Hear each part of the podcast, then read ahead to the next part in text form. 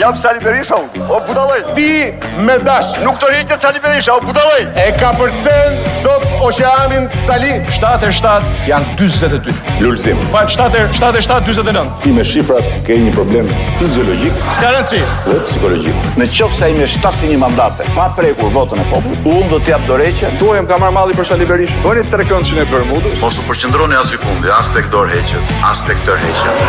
A u shkriti, u shkrit se për ju janë patate kot. Një ngjarje dy të vërteta. Në Top Albania Radio. Kto janë të vërtetat?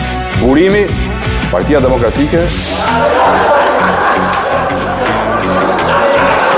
U krajë, dhe? Janari 2024-s do të njihet si muaji i dashurisë së ballkoneve. I ndodhur në arrest shtëpie për aferën e çështjes Partizani, Sali Berisha ka gjetur prehje tek ballkoni i tij.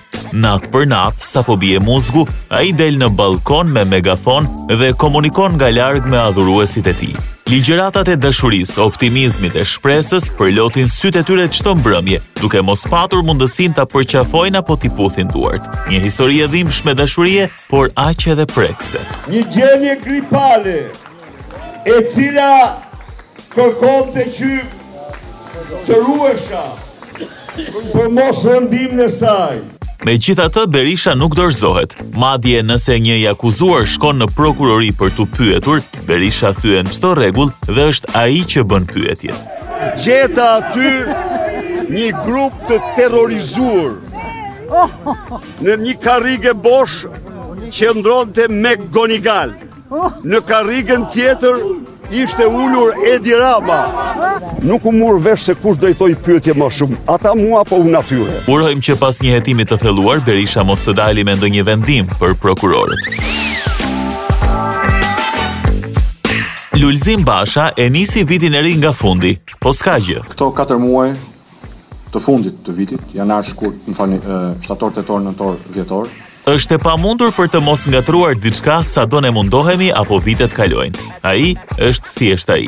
Megjithatë, kjo nuk ishte surpriza e vetme e Bashës në këtë fillim viti. Në një konferencë për shtyp duke folur për tkurrjen e numrit të demokratëve ndër vite, ai dha një sqarim tejet të çuditshëm. Pra, me regjistrin e zgjedhjeve të 2021-shit, 25 prillit, Arriti të konfirmojë me emër, mbiemër dhe numra telefoni afro gjashtëdhjetë mijë anëtarë funksionalë. Kjo për një arsye të thjeshtë, një pjesë janë larguar, natyrisht nga dy mijë e katërmbëdhjetë në dy mijë e njëzet e një i bie të jetë një numër i madh anëtarësh që ndoshta edhe kanë ndrruar jetë, ëh. Po kaq shumë paskan vdekur gjatë kësaj periudhe edhe qenkan pikërisht demokratë. Tani do i ndajmë kaq socialistë të vdekur e kaq demokratë. Po mbase zoti Basha e ka patur në tjetër kuptim. Mbase kanë vdekur politikisht. Përplasja brenda llojit ndoshta disa herë është më e egër se ajo përballë armiqve. Në Komisionin për Edukimin dhe Mjetet e Informimit Publik, Flamur Noka ishte një nga protagonistët kryesorë të kaosit për bllokimin e punimeve dhe dëmtimin e mikrofonit të Flutura Açkës. Përveç Nokës, deputeti tjetër, Gazment Bardhi, ishte gjithashtu i ashpër verbalisht me kolegët e tij, çka solli dhe ndërprerjen e komisionit. Dhe një shtakarë që ka si një bërë e demokratër, e një kërë që shko nga brapa, e një kërë që shko nga brapa, e një shtakarë që ka si një bërë e demokratër. Mirë me kundërshtarët, por brenda tyre përse? Se kur do të marrin fund bilbilat dhe zhurmueset këtë ende nuk e dim, por duket se së fundmi ka një dritë në fund të tunelit për demokratët. Nuk ekziston asgjë fundi, asnjë hije e vogël dyshimi për bashkimin. Qoftë i hajrit dhe sa më i shpejtë bashkimi. Një ngjarje, dy të vërteta në Top Albania Radio. Kryeministri Edi Rama na foli këtë muaj për autonominë spitalore.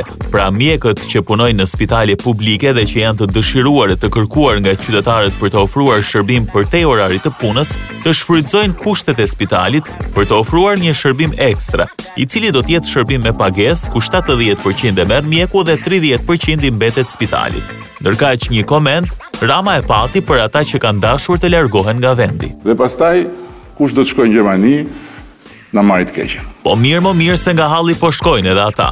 Por sipas Ramës, madje kanë filluar edhe të kthehen në Shqipëri. S'jam i autorizuar të flas në emër të tyre, por disa mjekë shqiptarë, që punojnë në Gjermani, jo stazhierë, po shumë të mirëpozicionuar, të cilët më kanë shprehur jo dëshirën, por më kanë shprehur interesimin që të kthehen dhe të punojnë në sistemin publik shqiptar. A thua vallë të ndodhë kjo? Se mos vijnë infermierët gjermanë për të punuar në Shqipëri. Ky janari ka nisur me çudira.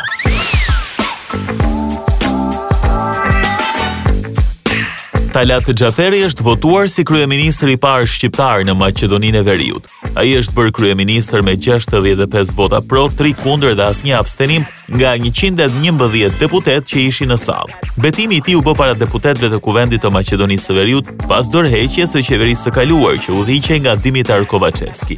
Ndërkaq pak para marrjes zyrtare të detyrës, në zyrën e tij nisi kënga e vallja. Ej,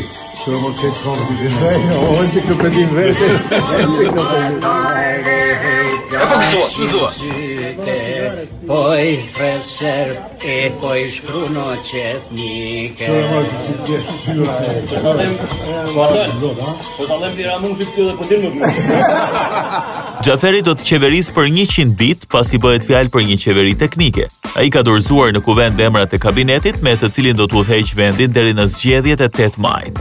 Po të ishte ende Dritan Abazoviç, do të kishim plot 4 kryeministra shqiptarë në rajon. Kjo është aroma kuqezi. Këshilli i ministrave të Italisë i ka dhënë dritën jeshile marrëveshjes me Shqipërinë për emigrantët. Ministri i Jashtëm Tajani tha se vendosja e dy qendrave në Shqipëri, të cilat do të jenë nën juridiksionin italian, do t'i kushtojë qeverisë së Romës rreth 200 milionë euro. Për të hyrë në fuqi, drafti duhet të ratifikohet në parlamentin e dy vendeve. Po ashtu me shumicë votash, kujtojmë se Gjykata Kushtetuese i hapi dritën jeshile ratifikimit në Kuvendin e Shqipërisë marrëveshjes. Gjykata rrëzoi pretendimet e 30 deputetëve të opozitës. Nuk cenohet territori. Tani le të bëjmë gati tupanat se ata po vijnë.